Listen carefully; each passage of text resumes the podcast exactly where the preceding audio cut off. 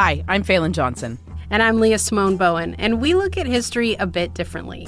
Have you ever wondered how hundreds of wild horses came to inhabit an island in the Atlantic Ocean? Or what Lord of the Rings and a small town in Manitoba have in common? Or the burning question Did Canada invent the teen drama? The Secret Life of Canada is a podcast about the country you know and the stories you don't. New episodes available now wherever you get your podcasts.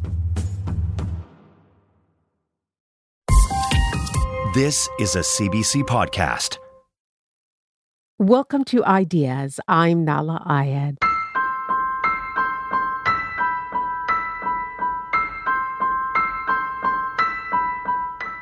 In our day to day life, especially on a beautiful day, it's hard to believe there's anything wrong, yet the signs are all around us. That's David Suzuki back in 1989. The warnings are clear, and they exist right now, not 50 years down the road. But it is going to take a drastic change in the way we live to even begin to tackle something like global warming. Nearly 35 years ago, he hosted a radio series called It's a Matter of Survival, which addressed the climate crisis head on. It struck a nerve across the country. CBC received more than 14,000 letters, more than any radio or TV series to date, from listeners wanting to know what they could do to help curb climate change. The warnings are coming fast and furious, and we had better listen. Because what is at stake is how we will survive and if we will survive on this earth. And more important, we had better listen because we are the cause of the problem. There's no time left to debate about whether there is a crisis, or how bad it will be, or how long it will take. Now, in 2023, Canada is experiencing the worst forest fires in recorded history. And in the next 10 to 15 years, the planet's temperature will have increased by 1.5 degrees Celsius from pre industrial levels. The Intergovernmental Panel on Climate Change also predicts that the Arctic will become ice free by the end of this century. Over the course of the summer, we'll be featuring episodes from David Suzuki's radio archive. We're calling it Suzuki's Survival Guide, a retrospective. Hello and welcome, David Suzuki. Nice to have you with us. Hi, great to be here. Thanks a lot for having me. So, our, our listeners, of course, will mostly recognize you from your TV career, as I do with, with the nature of things. But over your career, you've had a soft spot for radio. Why is that? Well, I love radio. It's, uh, for me, it's a much more natural way of communicating. The thing I love about radio is we don't have to worry about visuals. We use everybody, every listener's brain, and I can construct the most incredible scenarios, and everybody creates it in their own brain. Well, welcome back to radio, at least for this summer. Thank you so much.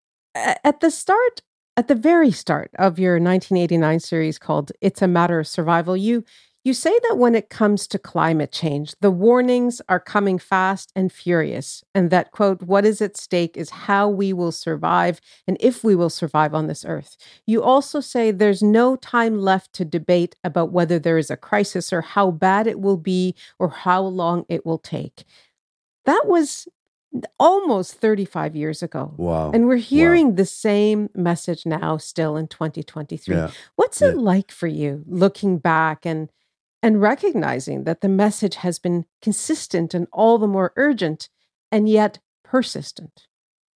I guess the thing that really bothers me, we've just uh, published a book called The Petroleum Papers by Geoff Dembicki. And what blew me away is that Edward Teller, you know, the father of the hydrogen bomb, one of the, the really great physicists in the past, in 1959, Edward Teller told the American Petroleum Institute, which is the American counterpart of CAPP, the Canadian Association of Petroleum Producers, all the big, big uh, fossil fuel uh, companies belong to this. And he told them in 1959 if that burning fossil fuels is creating uh, greenhouse gases that will warm the planet, and if we continue on the trajectory in 1959, that by the year 2000 it could be catastrophic. So the fossil fuel industry has known.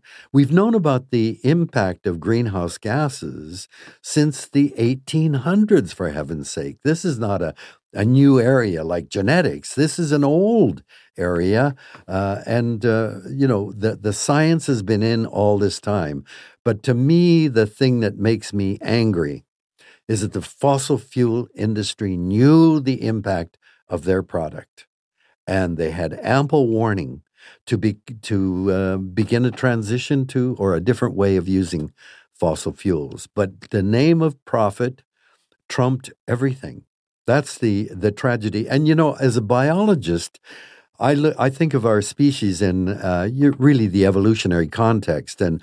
All of the indications now clearly show that humans evolved um, in the great grasslands of Africa 150 to 200,000 years ago.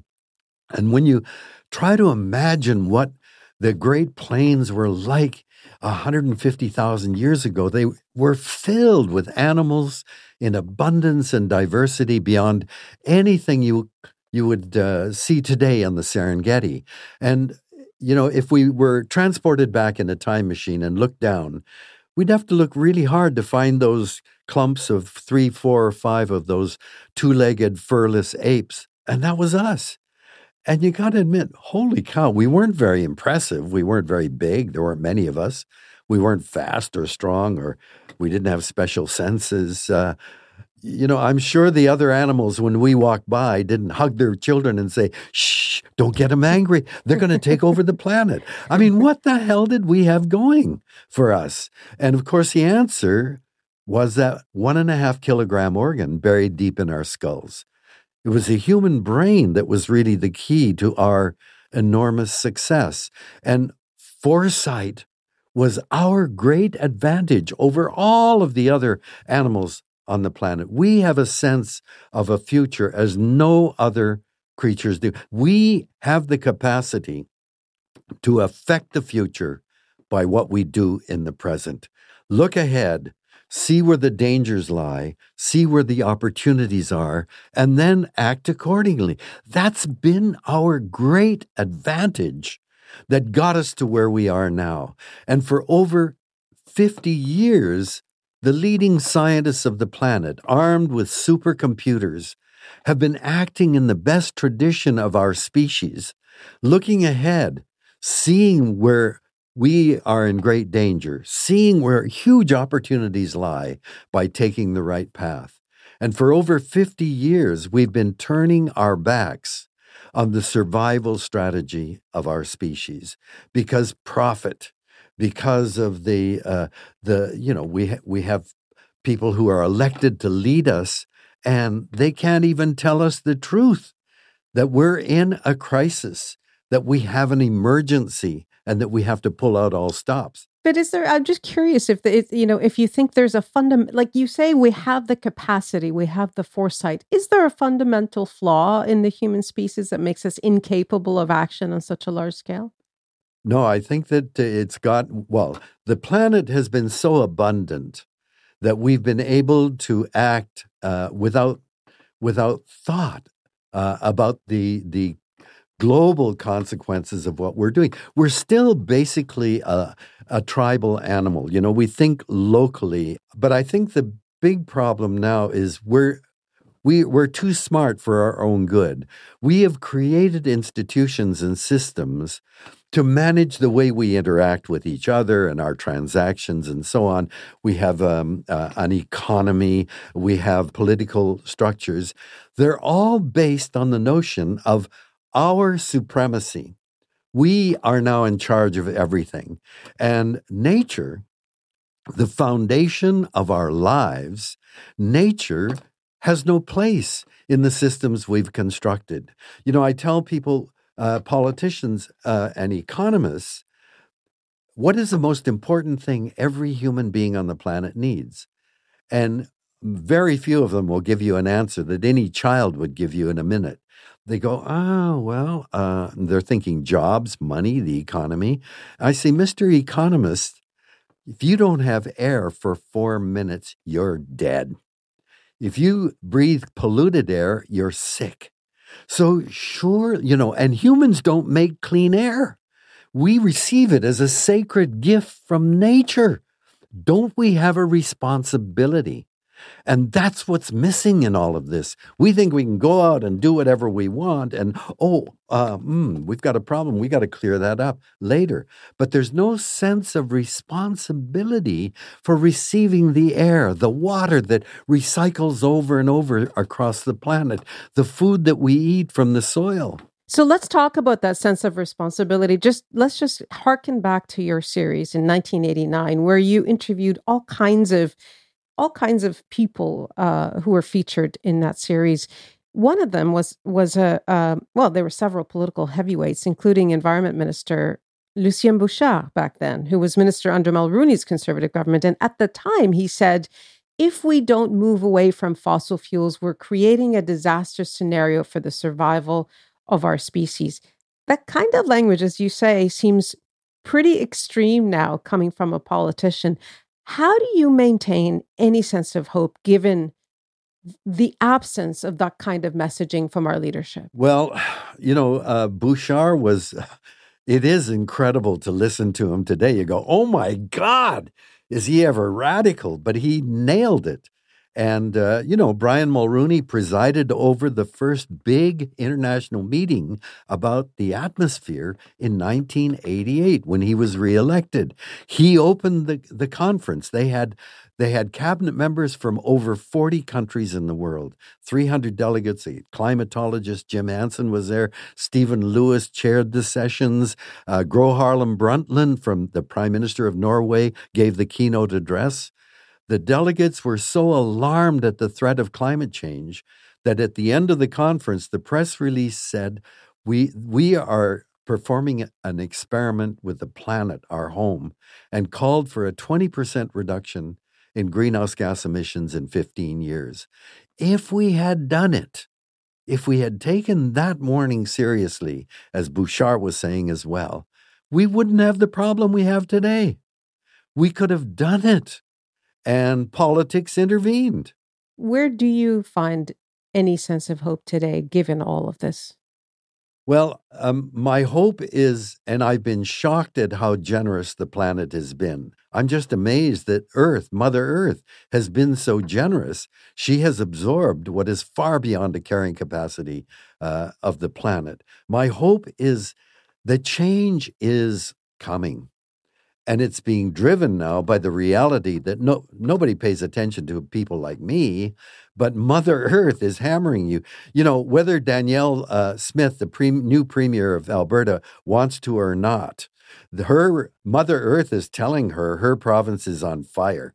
And if you uh, want to deal with this you're going to have to and when you look at the local grassroots level, all kinds of things are happening. But we need leadership at the big level, at the provincial level, at the at the federal level to make big decisions. And that's not happening. So looking back over your career and in this retrospective specifically of your radio work we we have a few episodes that that capture you know your long standing delight in the natural world it includes an interview with marine biologist Sylvia Earle describing the wonders of life under the sea. How important is it for us to connect with that sense of wonder? Well, I think without that, one doesn't really understand that how fundamentally connected we are. And I'm glad you raised that. You know, Sylvia's been a champion all her life. She's been unbelievable, and yet the oceans have been degraded uh, steadily. And uh, if we don't have a sense of wonder, we don't have that spiritual uh, connection. And I think that that's what's needed. We need to elevate nature above us. We think we're so goddamned important. We're at the heart of everything. And when you, you know, you you have people like Elon Musk and uh, uh, Jeff Bezos, you know, very successful in the economy, but basically they've given up on the planet. They want to go to Mars or or somewhere else. I mean, what how ludicrous to think that we're so important. We've got to keep the species going by escaping uh, our home, Mother Earth. Without that sense of uh, uh, wonder, we don't have a sense of obligation or responsibility. This is why, for the past 40 years, I've been so indebted to Indigenous people who have shown me so much, who have taught me, you know, the seven generation perspective. You think not only on seven generations of your ancestors, but ahead on seven generations of uh, uh, to come of your people, of of the trees, seven generations of the trees. That's long term thinking that is needed in in uh, our actions today. You know, and during the COVID lockdown, this is one of the great uh, gifts that I got. I happened to be at my cabin, locked down with my youngest daughter and her husband and and three young children uh, for six months of total isolation, and every more I had the morning shift. I was up at six every morning. The kids came in like clockwork at quarter to seven, and I dressed them, fed them, and every morning, rain or shine, out we went. And you know, an old timer like me, I look out and I go, oh God, the oceans are a mess. And look at where they've clear cut that patch over there. The kids don't know that. Every time you know, you wouldn't believe what happened when I, I found a salamander. You'd think I'd won a mm-hmm. Nobel Prize. you know, when we caught frogs and collected frogs' eggs, the world still is wonderful. It's amazing. And they gave me the great gift of seeing the world through the eyes of a child. And it is still wondrous. And it only made me more determined to continue to do uh, what I've been doing and saying, look, we've got to change. We've got to protect something for our children and grandchildren. Well, what do you hope listeners will, will gain from this retrospective of your radio work? Well, I'm just astounded and I'm grateful to you and uh, and Nicola Luksic uh, for for rerunning these programs. And it, what it shows, I think, is that the warnings have been there and we've run out of time. We've got no excuse now, and we need radical change. And we need to simply call an emergency. This is now an emergency. Look what we did with COVID. You know, I've spent years and years going to Ottawa begging for a few million dollars to support Indigenous people, to support uh, public transit. And every time we go, it's, oh God, that's too expensive. We can't afford it. COVID comes and suddenly, not tens of millions, but tens of billions start being spent without any calls about, oh my God, these irresponsible politicians. It was an emergency and we had to respond to it as an emergency. Well, please, to the listeners, we are in a crisis now and we have to act. David Suzuki, you're now retired from the nature of things at the age of 87 what are you doing with the rest of your life? I haven't retired. I've just changed jobs. I'm spending as much time as I can now with my grandchildren, who are the greatest gift I've ever received, and uh, seeing the world through their eyes and being activated by the the the need to say things and try to get people to act to protect the future for our children and grandchildren. So they are my uh, they are my magic fuel that keeps me going, and uh, they are the joy of my life. And we're just joyful you joined us. Thank you so much, David. Thank you. But thank you so much for uh, rebroadcasting these shows. It's our pleasure, and I think our audience will agree. Thanks a lot. We're starting our retrospective of David Suzuki's radio archive with the first episode of his series, It's a Matter of Survival, from 1989. Listen carefully, because this is the world our children may inherit.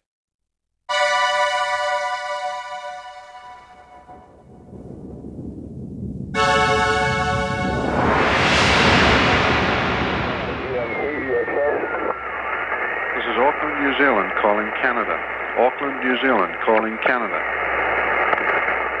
I have an emergency request on behalf of the New Zealand government. Please, anyone listening. We're desperately in need of antibiotics. Desperately in need of antibiotics. Millions are sick in refugee camps here. Camps bursting with refugees from flooded South Pacific islands. Repeat, millions sick in refugee camps Please contact the Red Cross if you receive this message. Auckland, New Zealand, calling Canada. Auckland, New Zealand, calling Canada. I'm Jodi Jacobson. I'm a senior researcher at Worldwatch Institute in Washington, D.C. In the 1980s and, and the 1990s, when I was very, quite young, um, I remember that the whole issue of global warming was quite controversial. And uh, there was a, a, great deal of debate between policymakers and scientists on how far we should go given the relative scarcity of data and the uncertainties involved with global warming and sea level rise and, and the whole issue of how atmospheric gases were changing the Earth's uh, temperature and its climate. And I realize now, sitting here and looking back in 2039, that um, we were foolish not to act. We continued on the path that we had taken of burning fossil fuels. We didn't move quickly enough to renewable energy or really improve energy efficiency quick, quick enough. And I think if we had known then what we knew now, which of course is never the case, we would have moved more quickly to try and prevent some of this global warming from taking effect.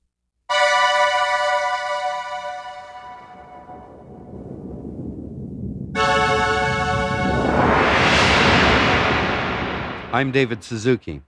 As far fetched as it may seem now in 1989, that may be the real world in only 50 years. In our day to day life, especially on a beautiful day, it's hard to believe there's anything wrong.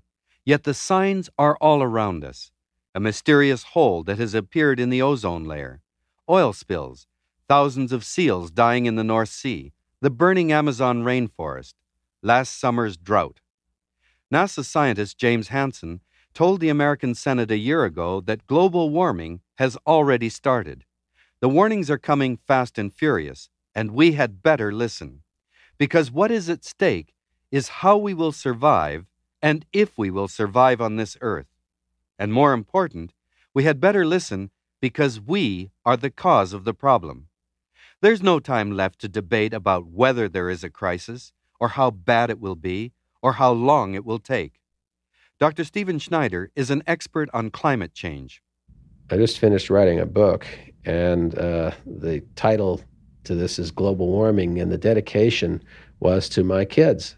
And I said, I only hope that they're more ingenious in figuring out how to adapt to the greenhouse century than we were in preventing it.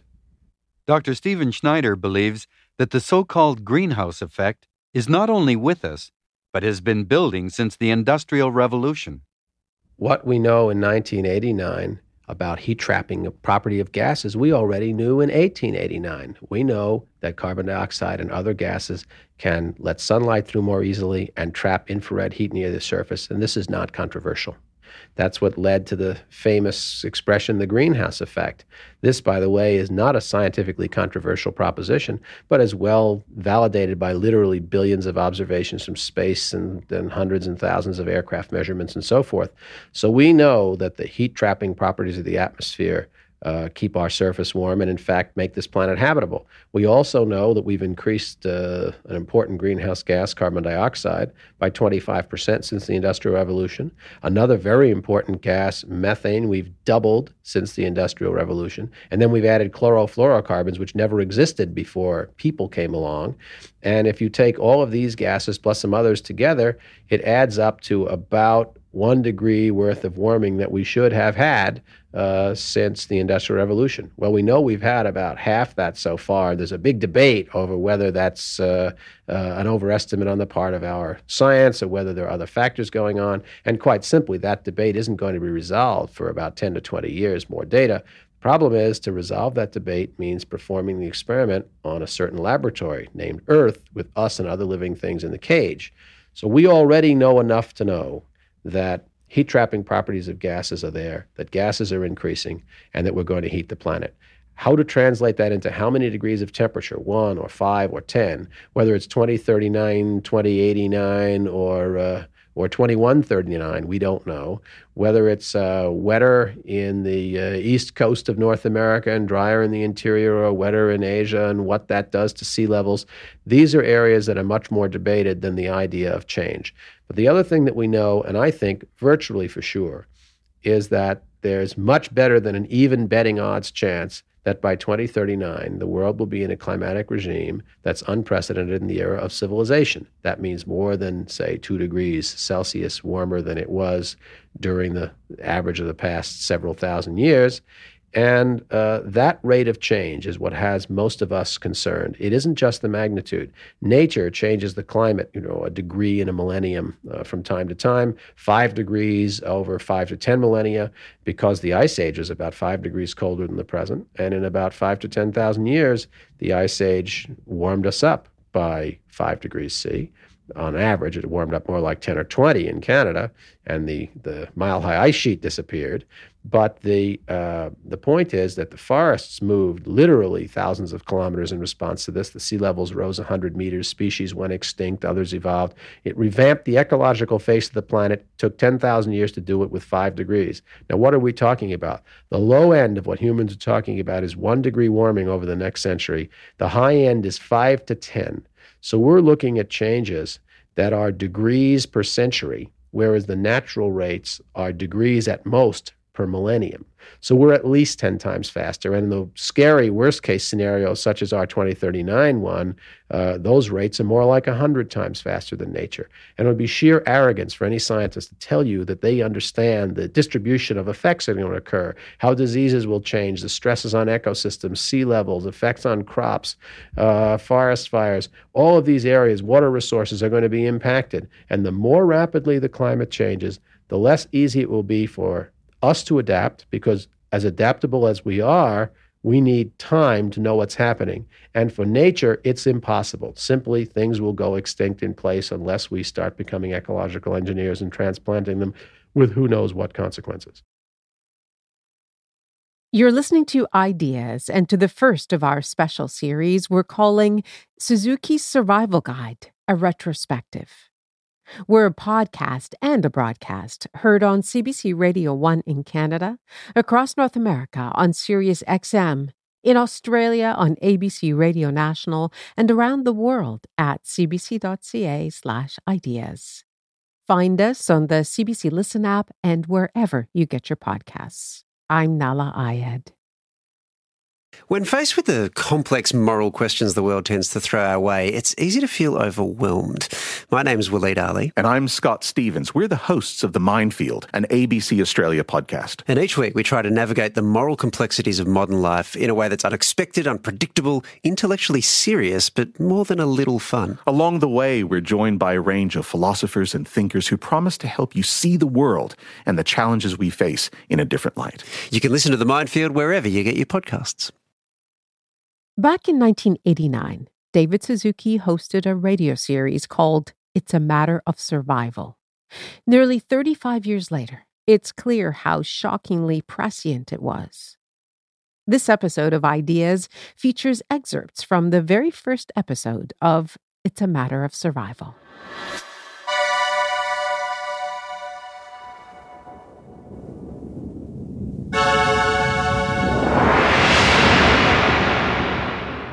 I'm Jodi Jacobson. I'm a senior researcher at Worldwatch Institute in Washington, D.C. One of the core factors in, in displacing people around the world has historically been and continues to be land degradation. And with global warming underway and things getting hotter and land drying out, we're seeing not only the displacement of people in tr- once traditional areas of famine and, and desertification like Africa, but also on the Great Plains of the United States areas that we once considered the breadbasket of our of our world. We've also seen an increase in environmental refugees due to natural disasters because, as I mentioned, with the increase in storm surges in the Miami area, the changing weather patterns has not only increased the likelihood of things like drought and storm surge, but also um, has increased their severity. I'm Joel B. Smith. I work at the U.S. Environmental Protection Agency in the Office of Policy Analysis. Fisheries have been significantly affected. Ocean fisheries have migrated uh, northward due to the higher temperatures, and people are trying to make adjustments, either getting, either just traveling farther in fishing boats just to catch the fish they were used to catching, or trying to change their dietary habits to keep up uh, with the rate of change. Inland fisheries have been uh, in some cases more problematic because the fish can't migrate on their own, uh, say from one lake to another, and uh, people have been trying to respond with uh, restocking fish and moving them to northern areas. But they're of course running into problems in terms of what what do you put where. In the sense, they're almost playing God and trying to figure out what's the new uh, what are the new ecosystems going to be like. The biggest problem here is that it's not that the climate having warmed has now stopped warming, and then it's just a matter of us catching up and adapting. The problem is that it, it keeps warming. And because people did not take actions in the past to slow down emissions of greenhouse gases, and because we're continuing to burn fossil fuels and cut down whatever forests are remaining and using chlorofluorocarbons, the rate of warming just keeps going, getting faster and faster. And it's, uh, it's hard enough for natural systems to keep up with a rate of warming of even uh, one or two degrees a century. It's now becoming very difficult for man, which is one of the most adaptable, flexible creatures on the planet, to keep up with the rate of warming that we're seeing, and it's only going to become harder.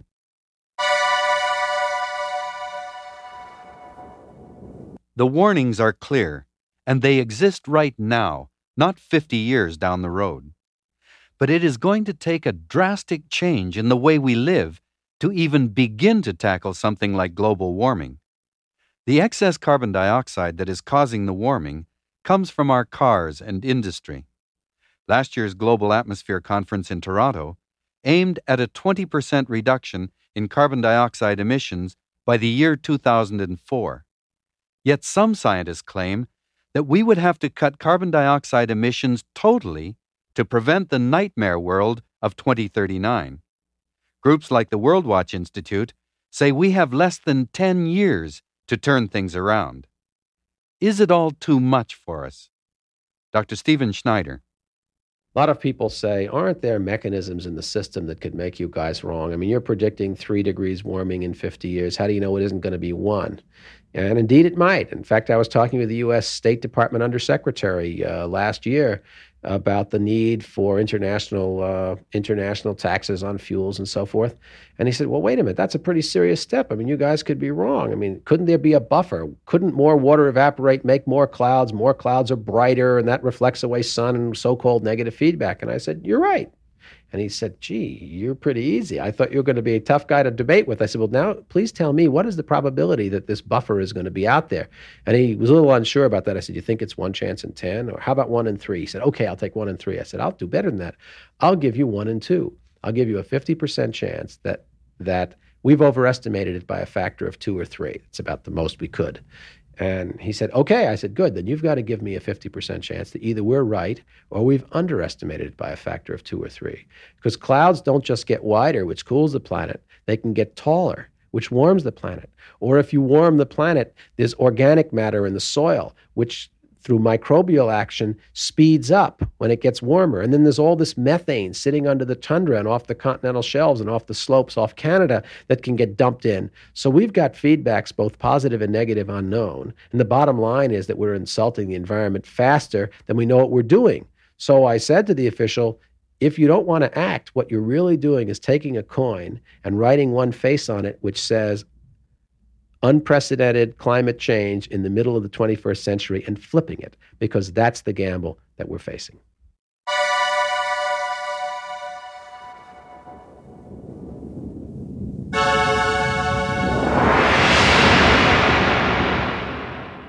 Another example of the human tragedy involved here. My name is Randy Hayes. I'm the director of the Rainforest Action Network, which is an international environmental organization based in San Francisco, California. Back in 1989, we worked our tails off to alert people. Of course, if I were back there now, I would do it differently. But uh, thinking back, we did virtually everything that we could, but it wasn't enough. We wanted more people to get involved. Uh, we called out to the governments, we called out to the corporations, we called out to citizens to rise up and take charge of the situation. We told people that if we left the environment in the hands of environmental groups, or in the hands of politicians, we were in trouble.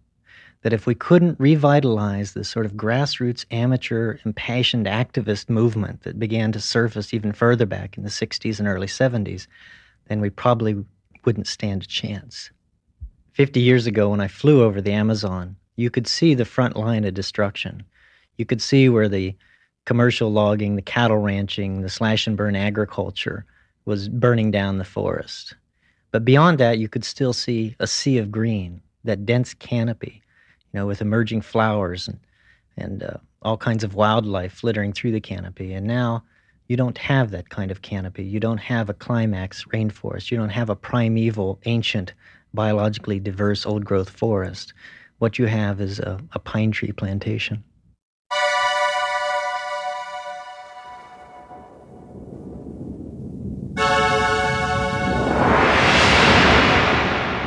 I'm David Suzuki.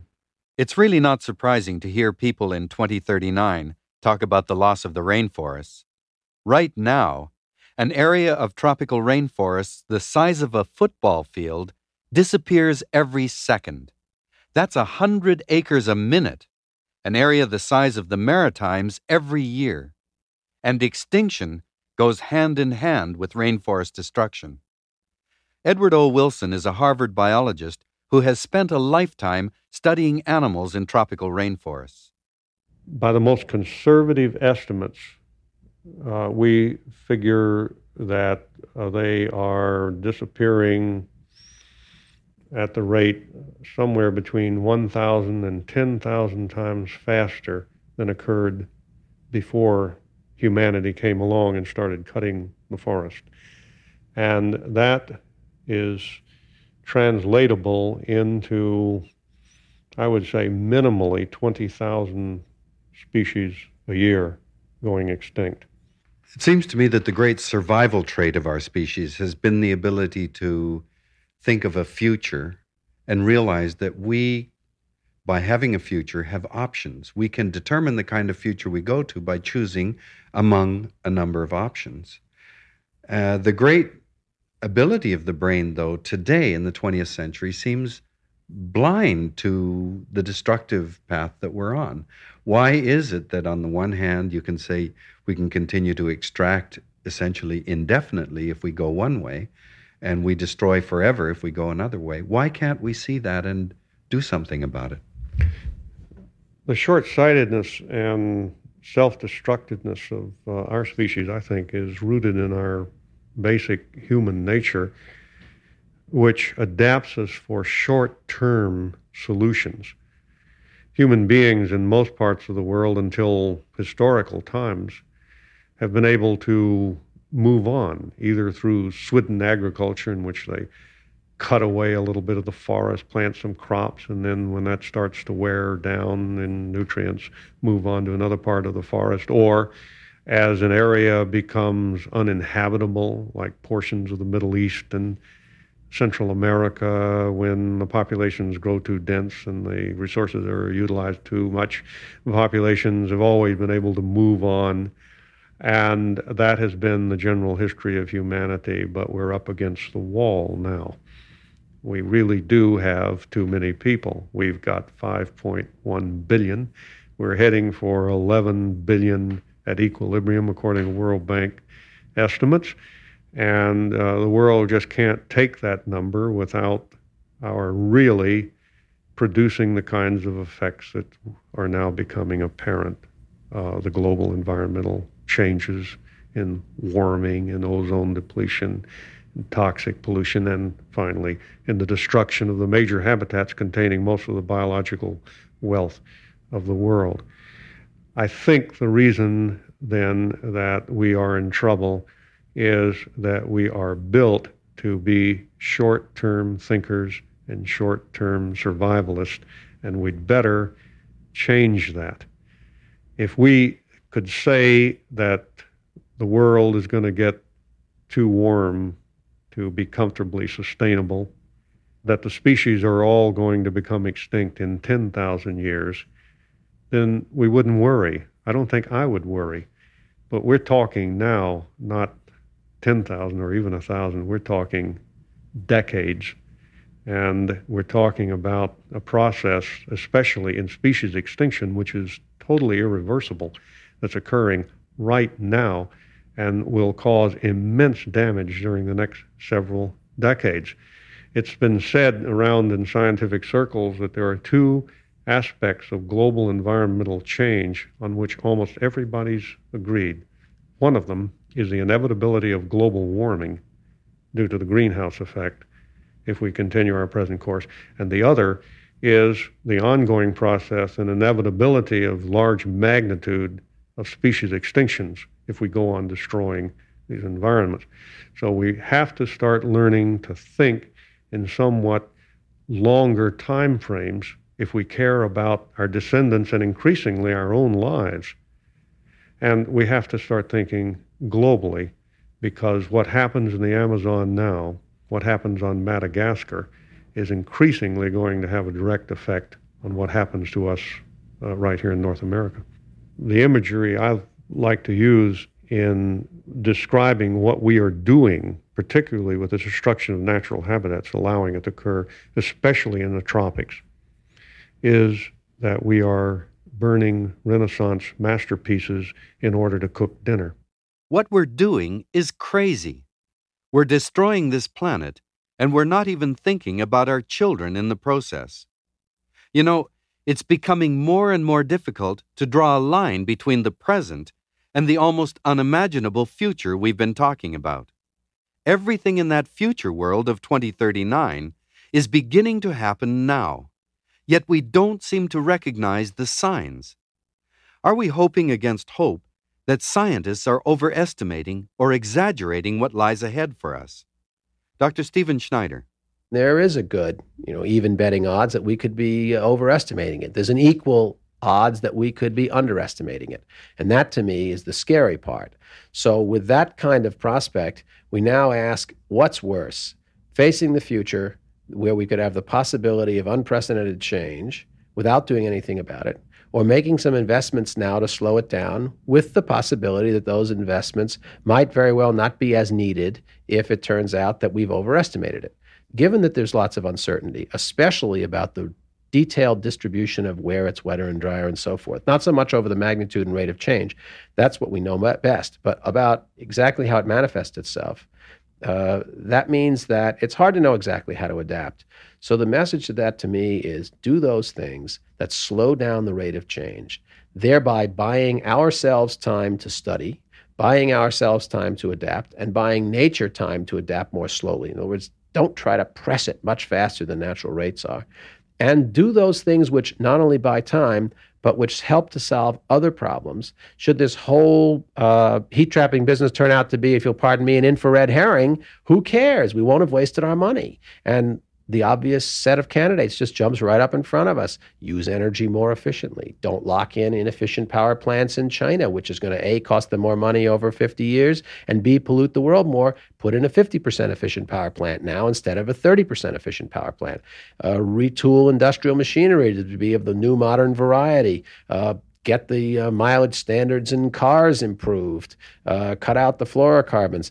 Every time we do those things, not only do we reduce the probability of catastrophic climate change. We reduce acid rain, which would help the relations between the US and Canada, or Scandinavia and Germany, uh, or the Soviets and everybody else around the Arctic. It also reduces the health risks of air pollution in cities. It reduces the dependence on foreign supplies of energy. So there are four or five good reasons to invest in a strategic policy of energy efficiency, and of which climate change insurance is only one. So it seems to me those are the areas we concentrate on. And in my value system, we know more than enough to state with full responsibility that there's a better than even money odds of unprecedented change that we can slow down. And that to me is what a prudent society does, especially when you can get lots of other dividends for your money.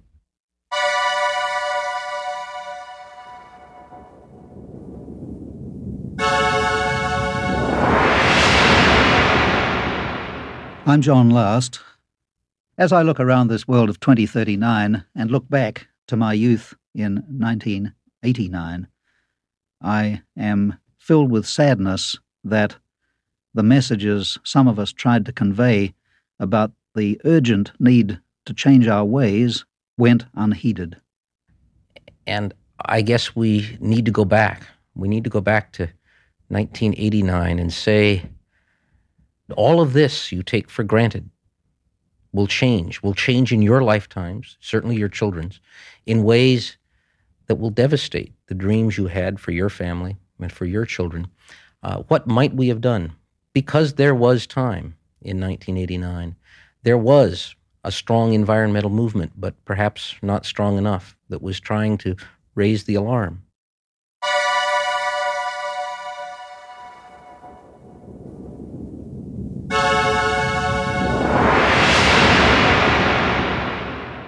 You know, what's, what's happening, as you've said over and over again, is without precedent. What has happened, though, for 99.9% of human history, nothing seemed to happen. All of a sudden now, everything is happening, and, and it's, it's, uh, it's happening within our lifetimes now. What's happened? I think the root cause of global change is threefold. There are three things that work together. The first one is technology. We're using technologies that are cheap and abundant, like coal or oil and gas, and we've had no price on the environmental degradation they cause. The second factor is affluence. Everybody wants more. Well, if you want more wealth, you use technology to get it. And if the technologies that you use are the cheapest ones that pollute and there's no charge for pollution, that's what people do. And the third factor is population. So, what we have now, as this century comes to an end, is the confluence of an era of cheap fuels, a political system that doesn't charge the costs of environmental pollution because it's so called externalized into the global commons, what the economists call it, and, uh, and a world that's very reluctant to want to say no to population growth because somehow that's cultural imperialism. Well, we can't have it both ways. We can't have unbridled wealth, unbridled use of cheap technology, and lots and lots of people all using this stuff without feeding back on ourselves and putting a footprint on this planet so heavy that it's going to start making the very quality of life for which we use technology and affluence worse than it was. So the key then is how do we get smart?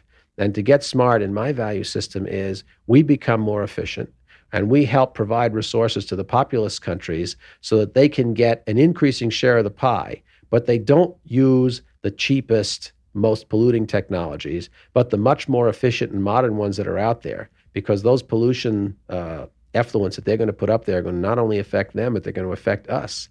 So to me, there's good news in the uh, in the greenhouse effect, and the good news is it it's scary enough in at least 50% odds level that it might push us to do what we should have been doing all along, which is to make development of the planet our number one priority. The, the new buzzword is sustainable development, and I really believe that. And what that means is that we need to make the investments that are going to help bring down population growth rates in third world countries, help improve energy efficiency here, and see to it that whatever kind of technology is locked in for, say, the next 50 years in the developing countries, it's the least polluting and best kind of technology. And if that costs a little more capital up front, so be it. It's going to cost a lot of money to raise the sea levels, move the grain belts around, and change disease vectors. We're in an economic and an ethical issue right now. We've got time to avert substantial damage, but we can't do much if we don't move fast. I'm David Suzuki. There's an Indian saying before making an important decision, reflect back on seven generations of our ancestors and ahead on seven generations of our children. We haven't been thinking at all beyond immediate profit or convenience. We've got to stop this madness. Is it so difficult to realize that we live in a finite world? That we can't continue to use our very life support systems, the air, the water, the soil, as our garbage can? What really terrifies me is the idea that we somehow, as a species, have a blind spot, that we can't recognize the potentially lethal warnings all around us. Psychologist Robert Ornstein is author of the book New World, New Mind, a book that suggests we do have a fatal flaw. There's an old story among biologists. It's called the boiled frog syndrome. A frog will sit without complaining in uh, a pot of water and in Fahrenheit, it can be increased from 100 degrees to 150 to 160 to 170 to 180. Nothing happens. The frog doesn't do anything differently. Nothing changes. Goes up to 190 to 200. But finally, at 212, there's a state change. The water boils and the frog dies. Uh, the reason that this is, I think, an important example for our future is that we have been slowly, in some cases literally with the greenhouse effect, in some cases figuratively, heating up the water around us. Those people who have been sounding warnings about what we are doing are people who would be listened to just as the frog would listen to someone as the temperature from the water increases from 160 to 175. If the frog could talk, he would say, There's no difference. It's slightly warmer in here, but I'm just as well off. If you say, If you keep increasing it at that rate, you will die, the frog will say, We have been increasing it for a long time and I haven't died. So what? This is why our future is so unprecedented. This is why many of the warnings that many people, even as recent as 20 years ago on Earth Day, have have uh, made are beginning to be recognized. It's basically that we do have a fairly sophisticated set of detection apparatuses all around the world to detect changes in CO2, changes that affect the greenhouse effect we have many other ways to look at increasing population. We have many other ways to deal with the increasing effect of technology. But somebody has to say and to demonstrate that our situation is like the frog. It is time we stopped increasing the heat, and it's time we started to cool off in, in human terms, and time we started to change.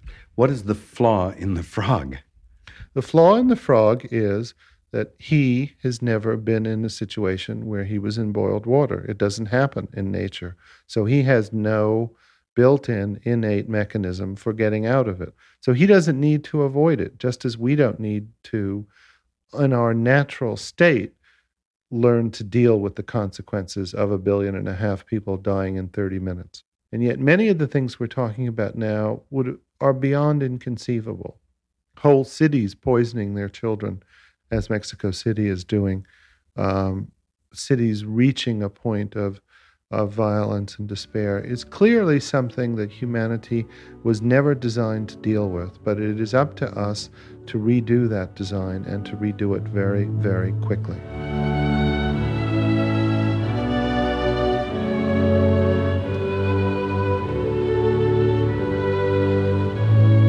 Next week on It's a Matter of Survival, what will it take to prevent this future?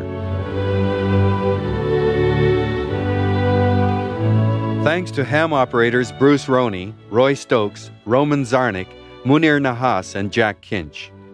Production assistant Steve Payne. Field producers Lynn Glazier and Chris Grosskirth of the program Sunday Morning. Writers Anita Gordon and David Suzuki. Technician Larry Morey. Producer Penny Park. Executive producer Anita Gordon.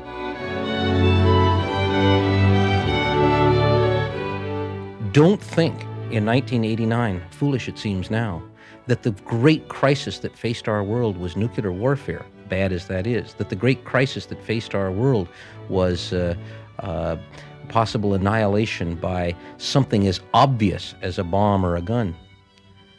What we've done to ourselves, we've done with in much less obvious ways by the lifestyle we lived, we could have changed that.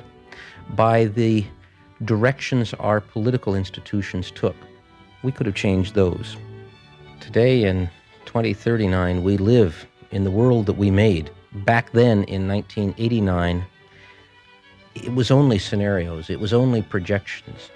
If only people would have responded to believe the projections, to understand that these are not flights of science fiction or of fantasy, these are serious, sober minded estimates that tell you how the world is going to change.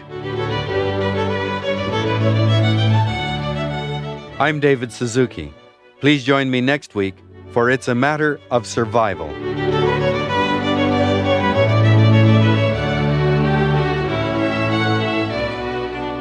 This is the first episode of our series that we're calling Suzuki Survival Guide, a retrospective. In the next episode from the series, we'll hear from then Environment Minister Lucien Bouchard. If you want to, uh, to set up real solutions, you have to change our way of life. You have to think about energy, conservation, alternative form of energy. It's, uh, it's almost a revolution you have to do. And uh, if we don't move now, uh, there will be a disaster. We are dealing with the survival of the species. Special thanks to Kate Zeman of CBC Radio Archives. Series producer Nicola Luksic. Lisa Ayuso is the web producer for Ideas. Technical production Danielle Duval. Senior producer Nicola Luksic. Greg Kelly is the executive producer of Ideas, and I'm Nahlah Ayed. For more CBC podcasts, go to cbc.ca slash podcasts.